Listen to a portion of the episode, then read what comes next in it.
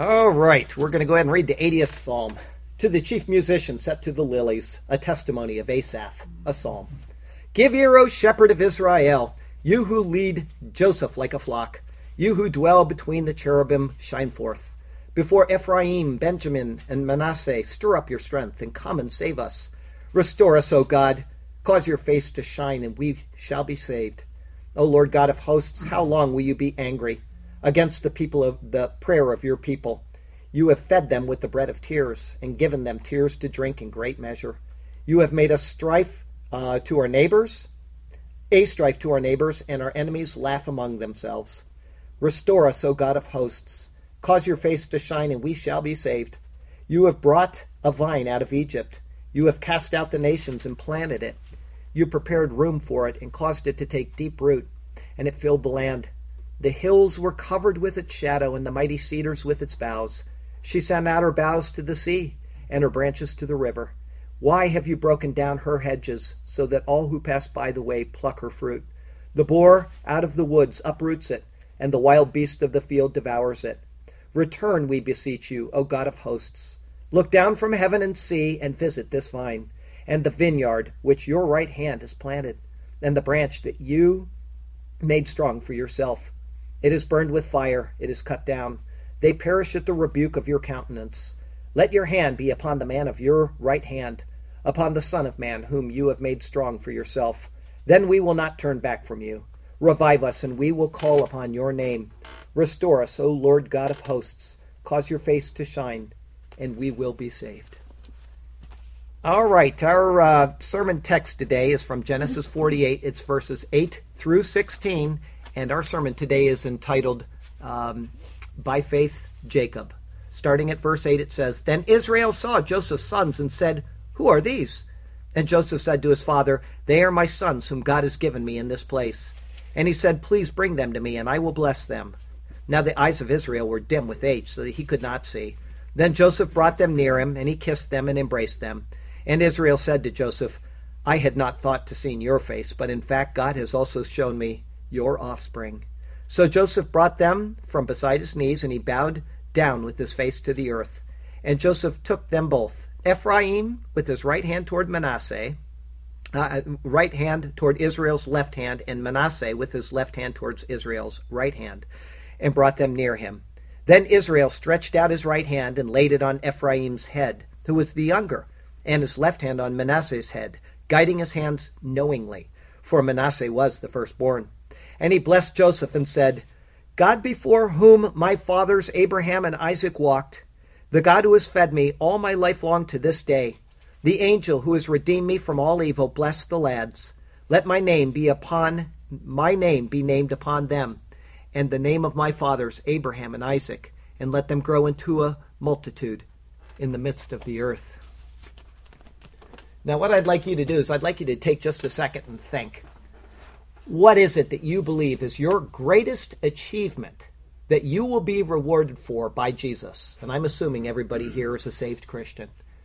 Romans 14:10 says that we're all going to stand before Jesus Christ at the judgment.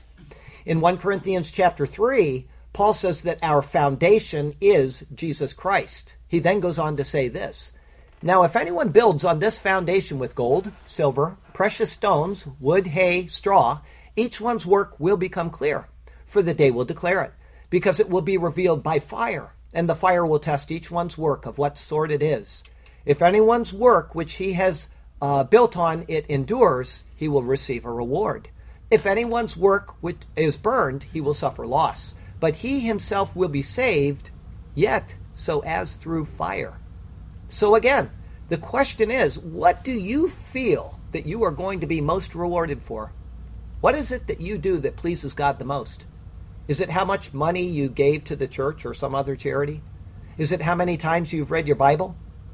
Maybe it's that you kept the speed limit all of your life. Could that be it? What thing or things do you think God is most pleased with? The answer is so basic and it's so seemingly unimportant in our world today and so simple that we skip right over it. And yet, it is the thing that the ancients were most noted for, and it is the thing which allows us access into heaven itself. It is simple faith. Today, we will see Jacob's greatest act of faith, which is recorded in just a few short verses, and they seem to have nothing to do with faith at all. It is a beautiful passage which is very deep in its theological significance. Our text verse for today comes from Hebrews chapter 12. It's the first two verses. Let us run with endurance the race that is set before us, looking unto Jesus, the author and finisher of our faith, who for the joy that was set before him endured the cross, despising the shame, and has sat down at the right hand of the throne of God. A little squiggle for your brain. My very favorite verse in the entire Bible is Hebrews chapter 12, verse 2, and it's actually the first seven words of that verse if you use the NIV, which says, Let us fix our eyes on Jesus. I don't think there's any more important admonition in the entire Bible. So there you go, Charlie's favorite verse. Hebrews chapter 11, though, details the faithful actions of God's people, and it shows us those things with, with which God was most pleased. Then at the beginning of chapter 12, we are asked to follow suit with them and to lay aside everything that could weigh us down and just to simply focus our eyes on Jesus. If we pursue this end with all of our souls, this will be the thing that we are most noted for when we stand before Him and we receive our rewards. It is all about Jesus, and we are asked to place all of our faith in Him. And He is to be found in His superior word. So let's go to that word now, and may God speak to us through His word today, and may His glorious name ever be praised. Three thoughts for you today. The first is the sons whom God has given me. It's verses 8 through 11. Verse 8 begins with Then Israel saw Joseph's sons and said, Who are these? In verse 10, we're going to see that Jacob, who is now an old man, has eyes that are so dim that he can't tell who's near him any longer. He's been in a conversation with Joseph while the two sons stood by silently and listened. Now, after having explained to Joseph why he wanted to adopt the sons into his family, he asks about the two who came with him. Now, rather than Joseph being the one to introduce them first, he waited for Jacob to ask about them. They could have been friends from the royal court. They could have been royal bodyguards. They could have been his chariot men. Or they could have been anybody else. Israel didn't know, and so now he asks about them. And not recognizing them is very important because it shows that his desire to adopt Joseph's sons was not simply based on some sudden affections that sprang up in his heart. Here they come, and he sees his two grandsons, and he says, Oh, I'm going to do this great thing. Instead, it is something that he had already decided on apart from any impulsive tugging in his heartstrings. God has placed this in his heart for his reasons, and Jacob was following through with the prompting of the Spirit in his life. And I got to tell you what, that is exactly what we should do all the time is follow the prompting of the Spirit. But I want to make a distinction that way too many people uh, error in, is they think that emotions are the prompting of the Spirit. You hear people say, I think this, the Lord wants me to marry this particular lady. And that's an emotional thing, and that is not a, the prompting of the Spirit by any way, shape, or form. For all he knows, that lady may be feeling the Spirit prompting her to marry somebody else. That's the way emotions work. They are not the Spirit's prompting. But we can get the Spirit's prompting in our life by knowing that something that we feel is important is in line with the Bible and it is something that God would have for his redemptive purposes. If that's the case, being a missionary, for example, is something to affect his redemptive purposes. And there's nothing in the Bible that says this is forbidden, then what do you do about it? You pray about it, you sanctify it by prayer, and then you go about doing that thing. That is following the Spirit's prompting. And this is what Jacob was doing. He was following the Word of God in his life. Verse 9 And Joseph said to his father, They are my sons, whom God has given me in this place. His response is given as a confirmation of what Israel said way back in verse 5, which was this And now your two sons, Ephraim and Manasseh, who were born to you in the land of Egypt before I came to you in Egypt, are mine. As Reuben and Simeon, they shall be mine. The sons born to him in Egypt before the arrival of the family are the sons who are now presented to him. And in credit to Joseph's character, which has been exceptional throughout the entire narrative of his life, he recognizes that it was God who gave those sons. He said, These are the sons whom God has given me. There's been this obvious directed care of his life from the very beginning even to this point, and it shows that everything has been more than just luck or happenstance. Every single thing that has happened to Joseph has been a result of God's directed attention to him as he has tended to this young man. And if this is true with the many personal details of his rescue, for example, from the pit, his being sold to an Egyptian noble, the timing of his stay in prison, which led to his being brought before Pharaoh, and every single other thing that has happened, then it must be true with the granting of his sons as well. In faithful acknowledgement of that, he credits God with their bestowal upon him. And the concept is borne out in the Psalms. We read this in the 127th Psalm Behold, children are a heritage from the Lord. The fruit of the womb is a reward. Like arrows in the hand of a warrior, so are the children of one's youth. Happy is the man who has his quiver full of them. Verse 9 continues And he said, Please bring them to me, and I will bless them of all of the acts of Jacob's life that are recorded, beginning at his birth, way, way back in chapter 25, and continuing until his death, which will be recorded in the next chapter, chapter 49. This is a life which encompasses more detail than any other person in the entire book of Genesis. This act that he is about to engage in, in conjunction with something he previously requested, is what he's highlighted for in chapter 11 of Hebrews. There, in the great hall of faith of the Bible, this is what is remembered of the man of God. By faith, Jacob, when he was dying, blessed each of his sons, Joseph, uh, sons of Joseph, and worshipped, leaning on the top of his staff. The blessing of his sons and the worshiping on his staff are noted as his greatest moments of faith, and they are reversed in Hebrews. The worshiping was seen at the end of the previous chapter, after he'd been given the promise by Joseph that he would be buried with his fathers in Canaan. Now, in this chapter, the blessing of the sons is given, but it is highlighted first by the author of Hebrews. One must ask then, what is it that makes this such a monumentous event that it is singled out as his greatest act of faith? Is it that he blessed them? Is it what the blessing said? Is it the unusual manner in which he will bless them? Why did the author of Hebrews decide on this as his greatest act of faith? To understand, we have to go back to Hebrews 11, verse 1, and we need to read the Bible's definition of faith. Now, faith is the substance of things hoped for, the evidence of things not seen. The answer is not found in the act of the blessing.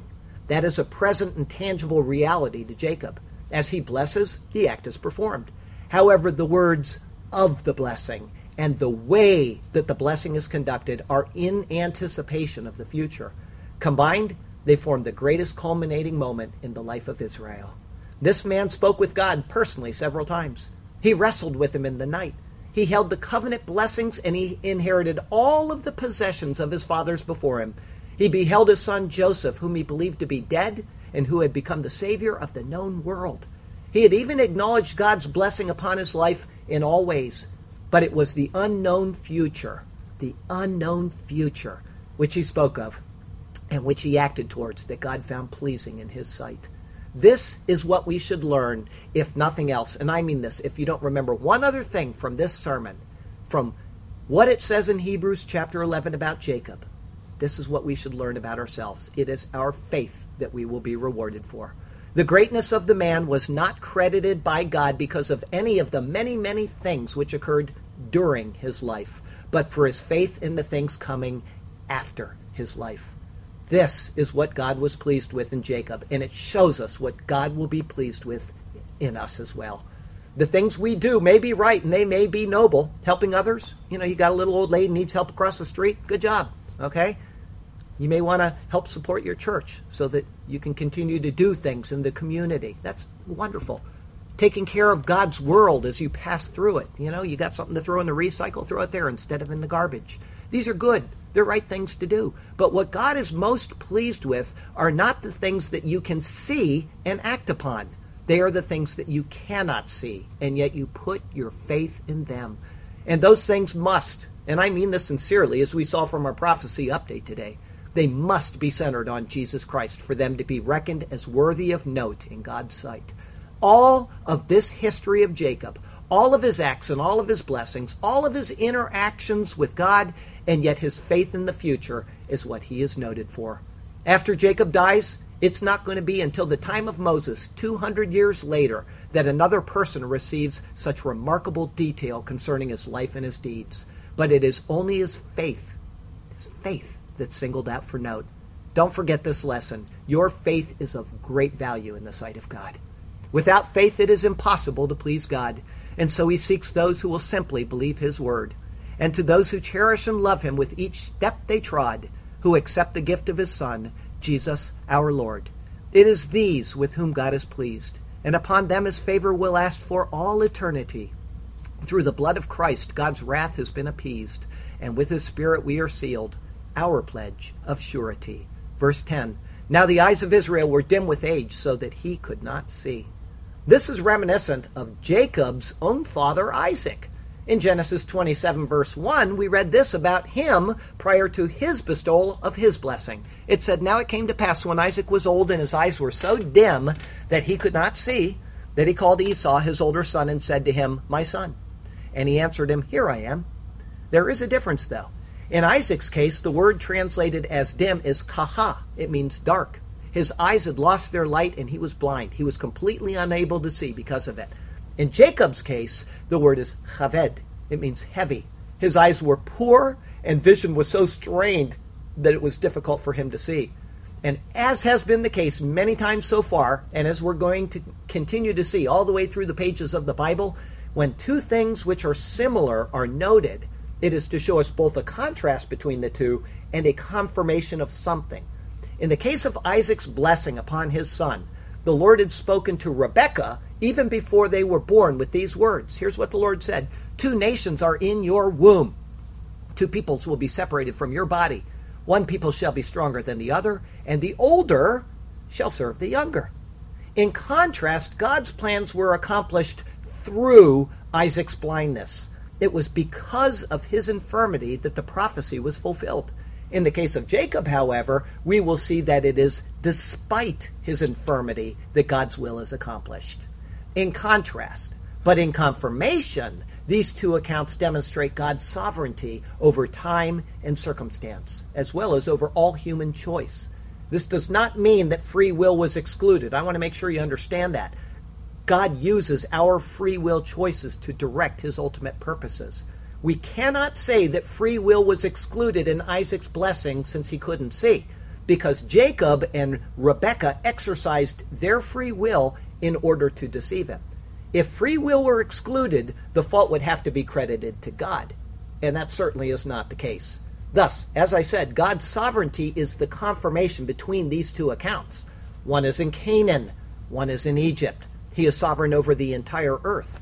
One shows a voluntary blessing over the wrong son, which turned out to be the correct one to bless. One shows a voluntary blessing over the right son, who is perceived to be the wrong son. Despite the contrasts, they confirm God's sovereign hand over every aspect of the situation that arises. In other words, God is in complete control over even the things that we think are out of his control. And I say this week after week you know, we do these sermons that are detailed about the Bible rather than life application sermons. Because if you know the Bible and you see that God is in control of these type of details, you don't need to have somebody tell you that he's in control of the details. You know it. Because these are God's chosen people, his instruments for the plan of redemption that he cared for, that he loved immensely. And yet he was in control of the situation over them, even when they think thought that he wasn't. If he feels this way about the covenant people that are going to lead to his son Jesus, how much more does he feel about us when we have called on Jesus? He is in complete control. So when your life feels like it's spinning out of control, and I can tell you personally that yesterday was one of the toughest days I've had in a long, long time. Everything was wrong. Every single thing that I could have go wrong went wrong with it. I just kept talking to the Lord through the whole thing. I consulted uh, some counsel with some friends, and uh, they didn't respond. I had to talk to them about it this morning. But uh, Anyway, it, it, it is that God is in control. And so we just need to talk to Him about it. No doubt about it. Mm-hmm. Don't worry about life application sermons. Worry about knowing your word and applying what happened to those people to your own life, and you'll be fine. Verse 10 continues Then Joseph brought them near him, and he kissed them and embraced them. Now we need to remember that these two sons are about 20 years old. They're not little children, and yet they allow their father to direct them and guide them. In this tender moment, Joseph, or I'm sorry, Jacob kisses the two sons of Joseph. In all of the accounts of his life, Jacob is only noted as bestowing kisses. Anybody know how many times he's noted in the Bible as bestowing kisses? Anybody? I'm going to give you a hint. Anybody? Anybody? Anybody? Three. Three. Oh, good. How did you know? There you go. See? She's been reading her Bible. The first time was when he deceived Isaac and kissed his father before receiving the blessing. The second time was when he first met his beloved wife Rachel and kissed her.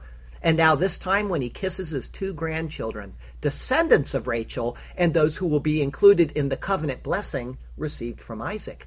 It is not coincidence that only three instances are recorded. Others are noted as kissing him, like his father in law Laban and his brother mm-hmm. Esau. Remember, they were reconciled, and Esau came up and kissed him. But out of certainly many, many kisses that he bestowed in his long life, only these three accounts are given. They tie the life of Jacob together into a picture of God's sovereignty and of his grace. Verse 11 And Israel said to Joseph, I had not thought to see your face, but in fact, God has also shown me your offspring. It was a gap of more than 20 years that Jacob thought his son was dead. Never in his wildest imagination did he expect to see him again. But God had different plans, and they were reunited. And even more, he now beheld the sons of his lost son as well. However, though being translated as sons or children by some, okay, the word that Israel uses in this verse is zarecha. It means your seed. And there's a reason for this, which goes back to the promise to Abraham. He was told he would be the father of many nations, and that through his seed, the nations of the earth would be blessed. Paul builds on this in the New Testament, and he says that we are sons of Abraham by faith in Christ. Joseph has pictured Christ married to a Gentile bride. Think of Joseph with his Gentile wife, and he's pictured Christ through all of those sermons, married to a Gentile bride. Those sons of his are being adopted into the commonwealth of Israel by Jacob right now. But they're already Abraham's descendants because of Joseph's lineage. This then is reflected in the letter to the Hebrews. And I want you to listen how closely the words there in Hebrews reflect what we see in Joseph, picturing Christ, and his sons, picturing Gentile believers who are the seed of Abraham by faith in Christ. The parallel is exact. Listen to this. Here I am and the children whom God has given me. The exact words that Joseph just used. Okay? And this is Jesus speaking. Here I am and the God, children that God has given me. Joseph's sons are being adopted into Israel, just as we are adopted into Israel's commonwealth. He goes on and he explains this now. Inasmuch then as the children have partaken of the flesh and blood, he himself likewise shared in the same, that through death he might destroy him who had the power of death, that is the devil, and release those who through fear of death were all their lifetime subject to bondage. Listen, for indeed he does not give aid to angels but he does give aid to the seed of Abraham. The author of Hebrews is writing to the Hebrews, but he is including all of Abraham's descendants in this letter. This adoption by Jacob pictures our adoption into the commonwealth of Israel because we are sons of Abraham by faith in Christ. This word zarecha, I'm telling you what, it is so important how God takes specific words and puts them in the Bible. Instead of saying, uh, what's the word in Hebrew for sons? Ben. He could have said, You're Ben, your sons. He doesn't. He uses the word Zarecha. One word which indicates everything that is happening in redemptive history that's pointing to you and to me. It's astonishing. Behold, children are a heritage from the Lord. The fruit of the womb is truly a reward.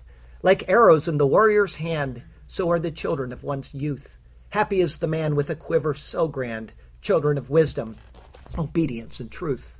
Imagine the multitude of Abraham's seed. How pleased Father Abraham must be. God has done a most glorious work indeed. By faith in Christ, we are adopted into his family tree. Our second thought today, led by the Spirit, verses 12 through 14. Verse 12 says So Joseph brought them from beside his knees, and he bowed down with his face to the earth.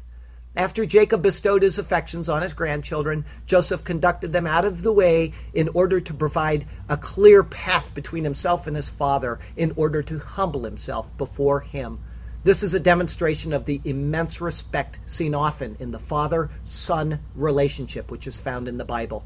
Joseph Joseph surpassed his father in worldly greatness. He surpassed him in wealth. He surpassed him in honor. And yet he humbles himself before Israel prior to the bestowal of the blessing. Thus, he is acknowledging that the inclusion of his sons into the family as equals of his other sons is greater than any other honor that he possessed, and it is the highest honor that he could ever receive. Verse 13 And Joseph took them both, Ephraim with his right hand toward Israel's left hand, and Manasseh with his left hand towards Israel's right hand, and brought them near him. This is the very first time in the Bible that the position of the right hand is noted as the preeminent position. It's going to be noted many, many times after this, and we even saw it in the psalm that I read right before we got started. Only one blessing is given, but a distinction is made between the right and the left. The one blessing then actually becomes two. If there were only one person, one or both of the hands would still transfer only one blessing. But when two are present, the right is shown to be the one of greater note. Joseph knows this, and so he's purposely placing them in birth order to allow the older to receive the higher conferral.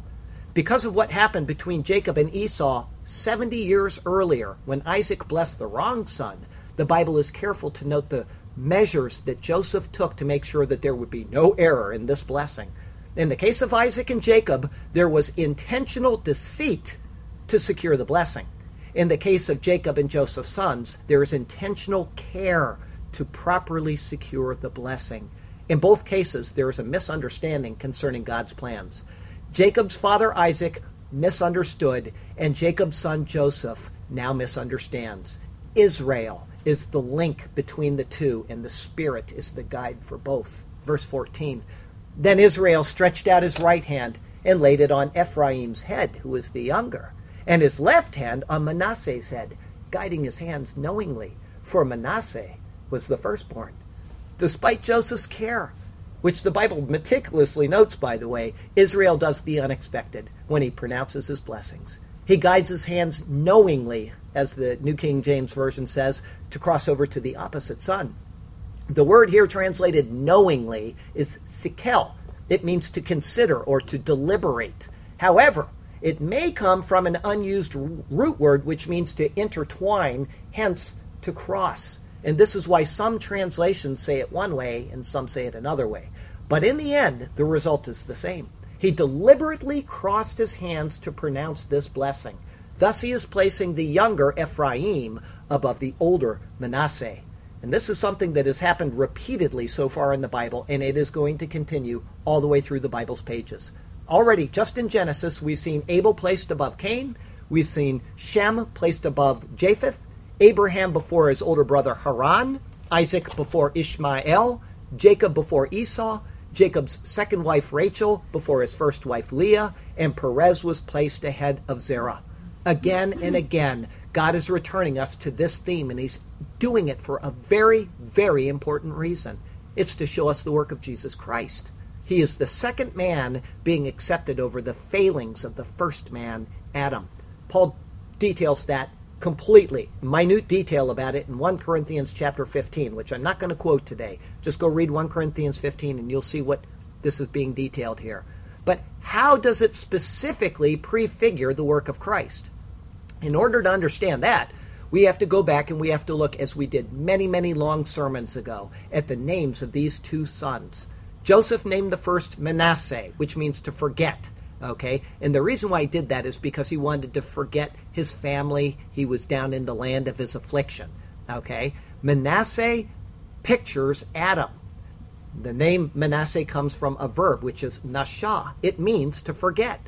In Hebrew, and thus in the pages of the Bible, to forget something does not mean what we think in English. Something can be forgotten because the memory fades. That's passively forgetting. But the the Bible's idea of forgetting is active. It's taking something away voluntarily. And so Joseph was taking away the memory of the past. Joseph named his son Manasseh because he forgot, even though he didn't really forget. The word play on his name is that he forgot by taking away Nashah. However, there's more to the name Manasseh.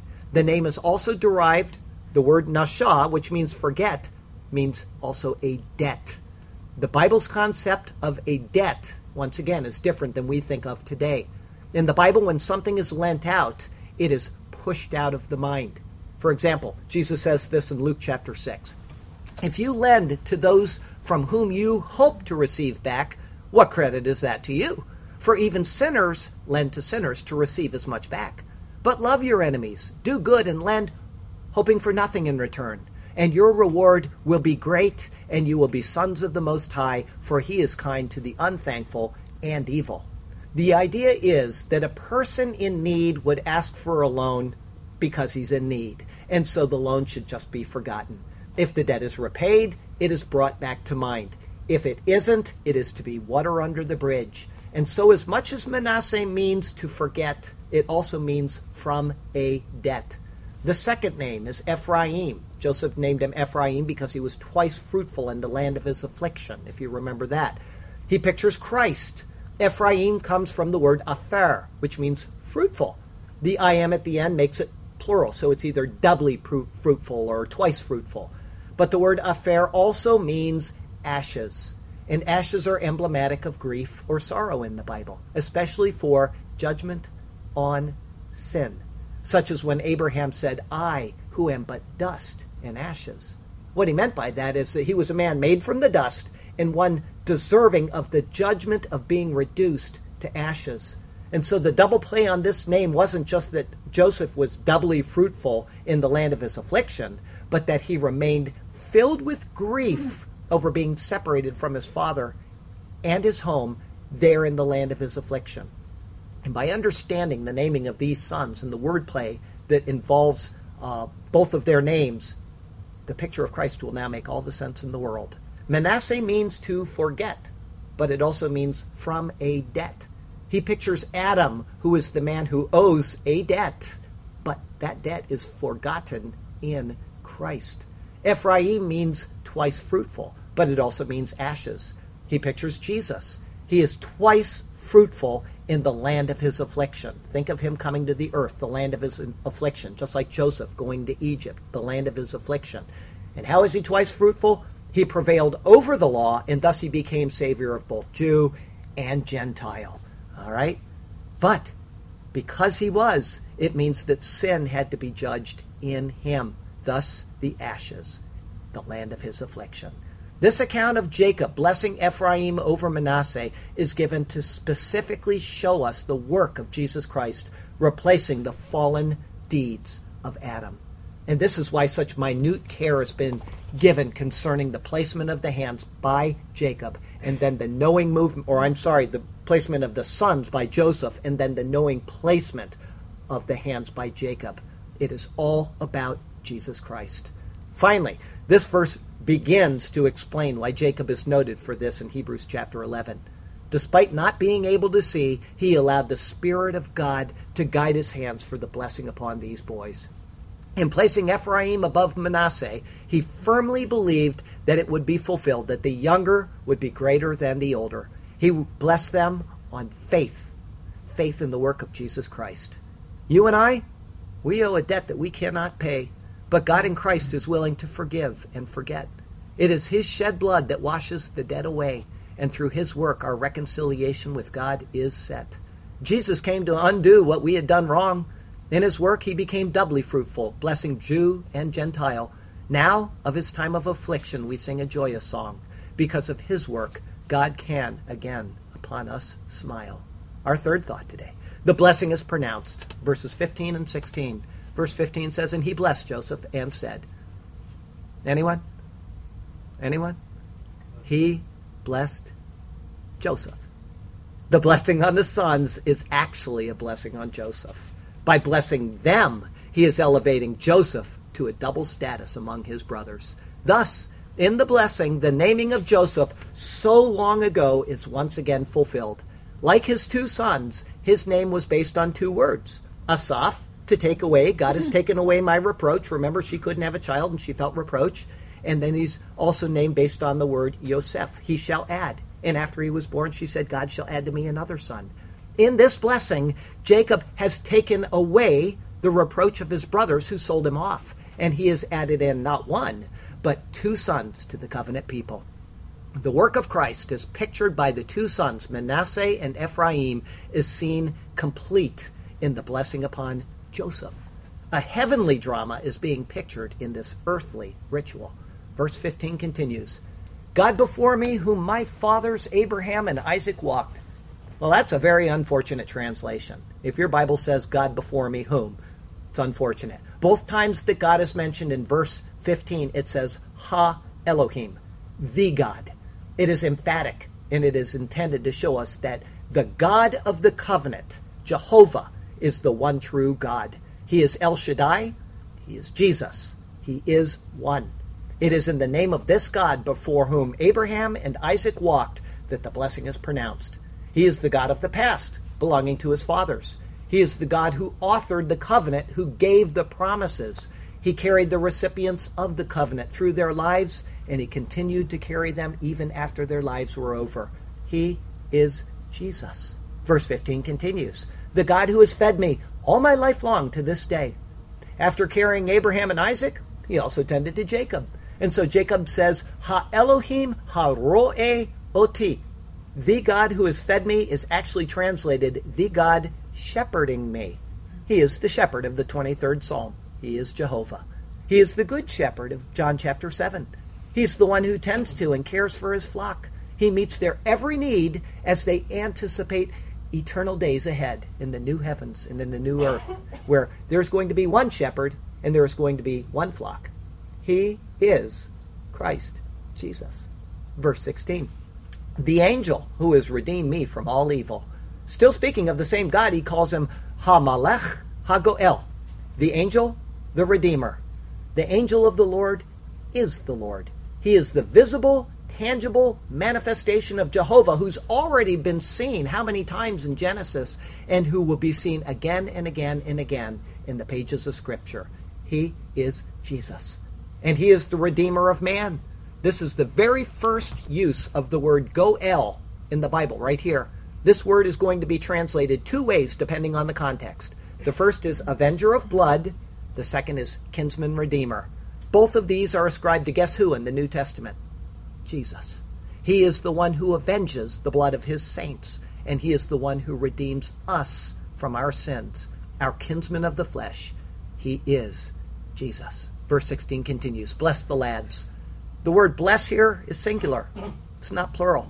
Thus, the names which were invoked are all one the God of the fathers, the God who watches over us, and the angel who redeems us are one.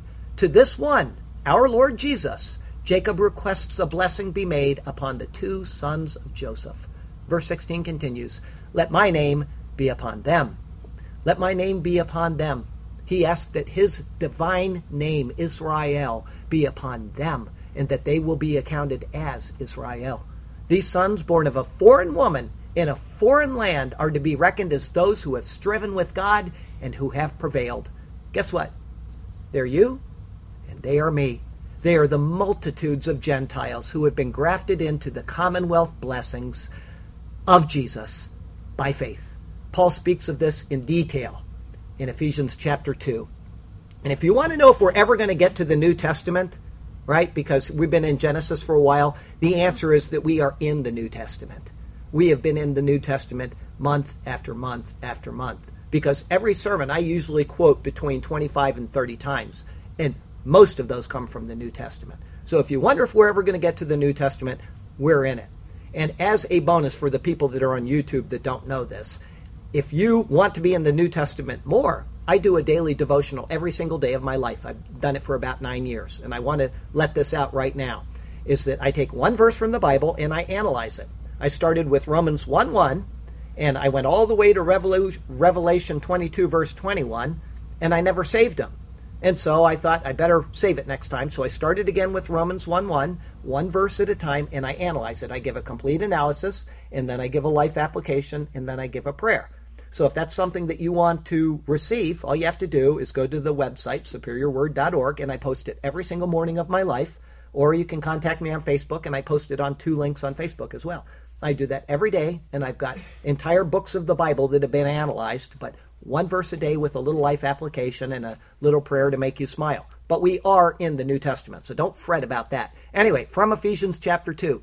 Therefore, remember that you, once Gentiles in the flesh, who are called uncircumcision by what is called the circumcision made in the flesh by hands, at that time, this is you guys, you were without Christ, being aliens from the commonwealth of Israel and strangers from the covenants of promise, having no hope and without God in the world. But now, in Christ Jesus, you who were once far off, think of the boys down in Egypt, have been brought near by the blood of Christ. I mean, my hair is standing up all over my body at this. It is wonderful what God is picturing in these adoptions of these two beautiful sons. Verse 16 continues, In the name of my fathers, Abraham and Isaac.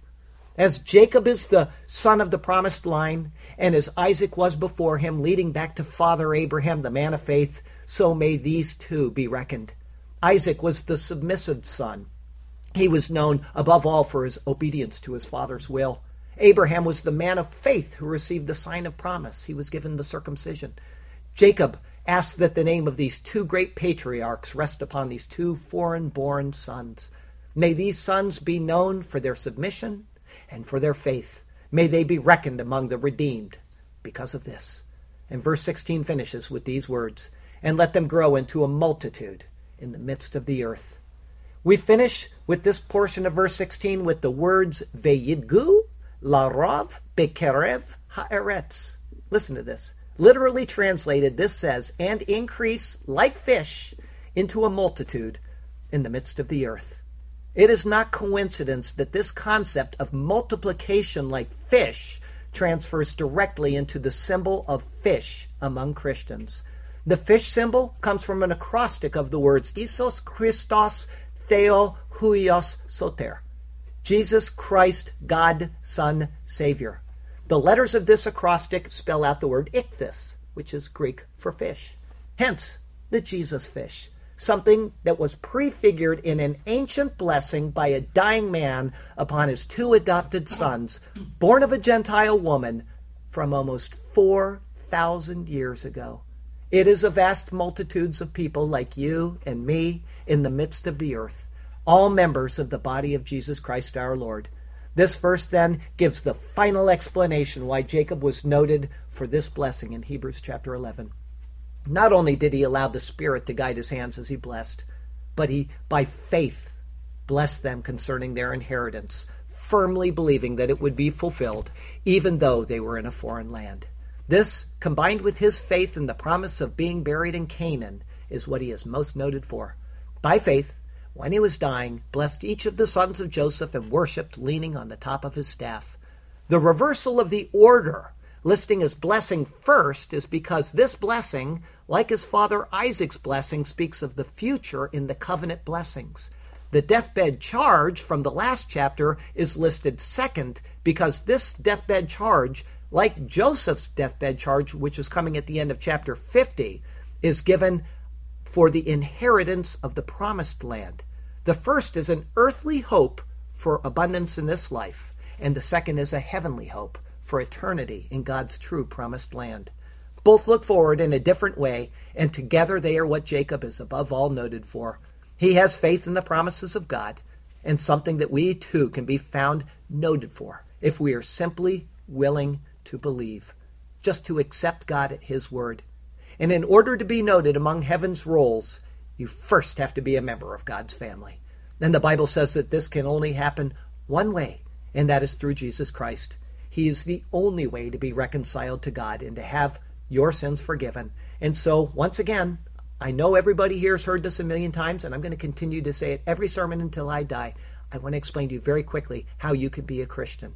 If you've never actually done it, you've sat in church week after week after week and never done it. The Bible says that the wages of sin is death. We die because we have sinned. And we are separated from God because we are spiritually dead as well as dying physically. The wages of sin is death, and the Bible says that all have sinned. All have sinned, and all fall short of the glory of God. He's glorious, we are inglorious, and we can never have fellowship with Him because of that. But then He gives us that wonderful word, but. But the gift of God, the gift, it's something you can't earn. You can't go and give to your church to earn it. You can't do anything to earn what God gives you. It's a gift. All you can do is receive a gift, and that is done by faith. The gift of God is eternal life through Jesus Christ our Lord. That's what God wants to give you if you will simply believe in your heart that He can do it. It says, All who call on the name of the Lord will be saved. So all He wants you to do is to simply say, I can't save myself. I need a Savior. I need Jesus. Call in the name of the Lord, and you will be saved. Do it today. Our closing verse is from 1 Peter chapter 1.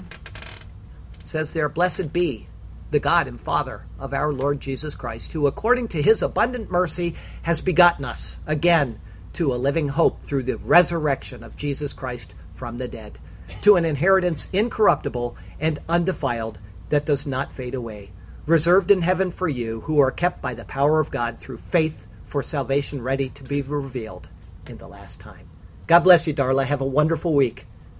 Next week will be Genesis 48, verses 17 through 22. It's entitled The Fullness of the Gentiles. This is our third and final sermon on this occurrence between Jacob and his grandsons.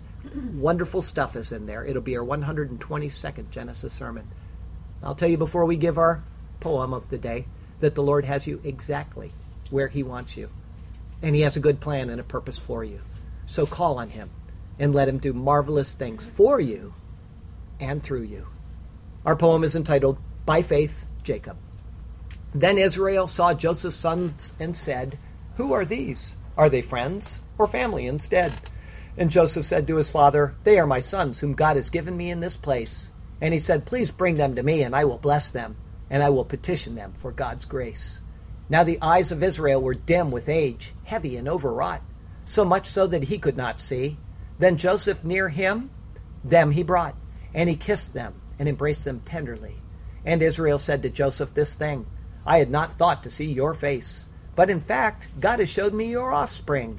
The many years of sadness in this he did re- erase. So Joseph brought them from beside his knees, and he bowed down with his face to the earth in humbled submission, his father to please. And Joseph took them both in a manner forthright Ephraim with his right hand toward the left of Israel, and Manasseh with his left hand toward Israel's right, and brought them near to him as well. Then Israel stretched, stretched out his right hand and laid it on Ephraim's head, who was the younger, we understand, and his left hand on Manasseh's head instead, guiding his hands knowingly, although Manasseh was the firstborn, as he surely did know. Then he blessed Joseph and said, God before whom my fathers Abraham and Isaac walked, the God who has fed me all my life long to this day, the angel who has redeemed me from all evil, bless the lads. Let my name be upon them, and the name of my fathers Abraham and Isaac, and let them grow into a multitude in the midst of the earth. In his blessing upon these boys, they were brought into the covenant graces. And God has done the same for the Gentiles, from all nations, from all peoples, from all places. We share in the heavenly promise by simple faith in Jesus. We are the redeemed of the Lord and set on a heavenly course. God alone has done all these wondrous things for us. Of our faith, of our works, of our lives, He is the source. Thank you, O God, for the opportunity to be reconciled to you through the shed blood of Christ, who is ever faithful and true. Hallelujah and amen. Heavenly Father, thank you for this continuing, beautiful, unfolding story of the marvelous grace that you have bestowed upon humanity.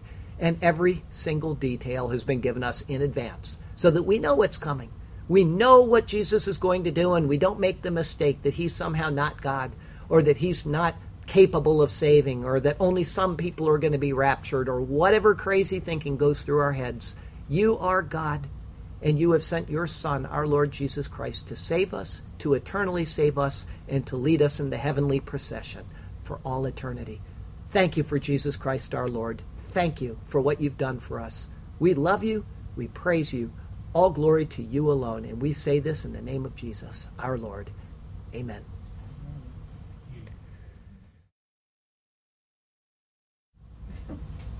We get our instruction for the Lord's Supper from 1 Corinthians chapter 11, and there from the hand of Paul we read these words. He said, For I received from the Lord that which I also delivered to you, that the Lord Jesus, on the same night in which he was betrayed, took bread, and he would have given thanks over this bread. He would have said these words, Baruch atah Adonai Eloheinu melech haolam amotzi lechem min haaretz. Blessed art thou, O Lord our God, King of the universe, who brings forth bread from the earth. And he broke it, and he said, Take and eat. This is my body, which is broken for you. Do this in remembrance of me. In the same manner, he also took the cup after supper, and he would have blessed us as well, saying these words Baruch atah Adonai Eloheinu, melech haolam, borei peri hagafen. Blessed art thou, O Lord our God, King of the universe, creator of the fruit of the vine. This cup is the new covenant in my blood. This do as often as you drink it in remembrance of me. For as often as you eat this bread and drink this cup, you proclaim the Lord's death until he comes. Therefore, whoever eats this bread or drinks this cup of the Lord in an unworthy manner will be guilty of the body and the blood of the Lord. But let a man examine himself, and so let him eat of the bread and drink of the cup. For he who eats and drinks in an unworthy manner eats and drinks judgment to himself, not discerning the Lord's body. So let's ponder that for a moment. Talk to the Lord about our, our week behind us.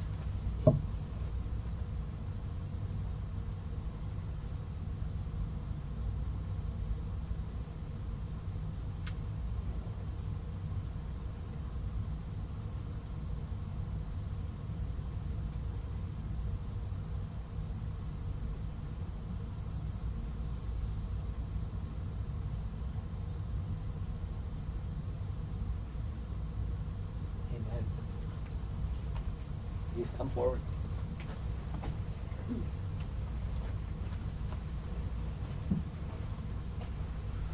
Body and the blood of the Lord Jesus Christ. Body and the blood of the Lord Jesus Christ.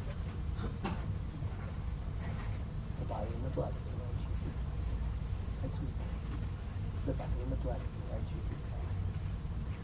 The body and the blood of the Lord Jesus Christ. It's good to fellowship toward the body. The body and the blood of the Lord Jesus Christ. The body and the blood of the Lord Jesus Christ. Amen. The body and the blood of the Lord Jesus Christ. Brother Franklin, The body and the blood of the Lord Jesus Christ.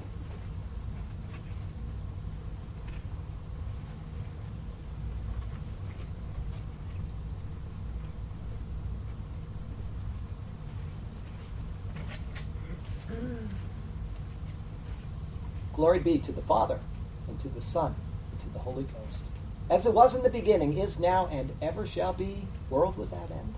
Amen. Heavenly Father, thank you for the opportunity to fellowship with these other believers.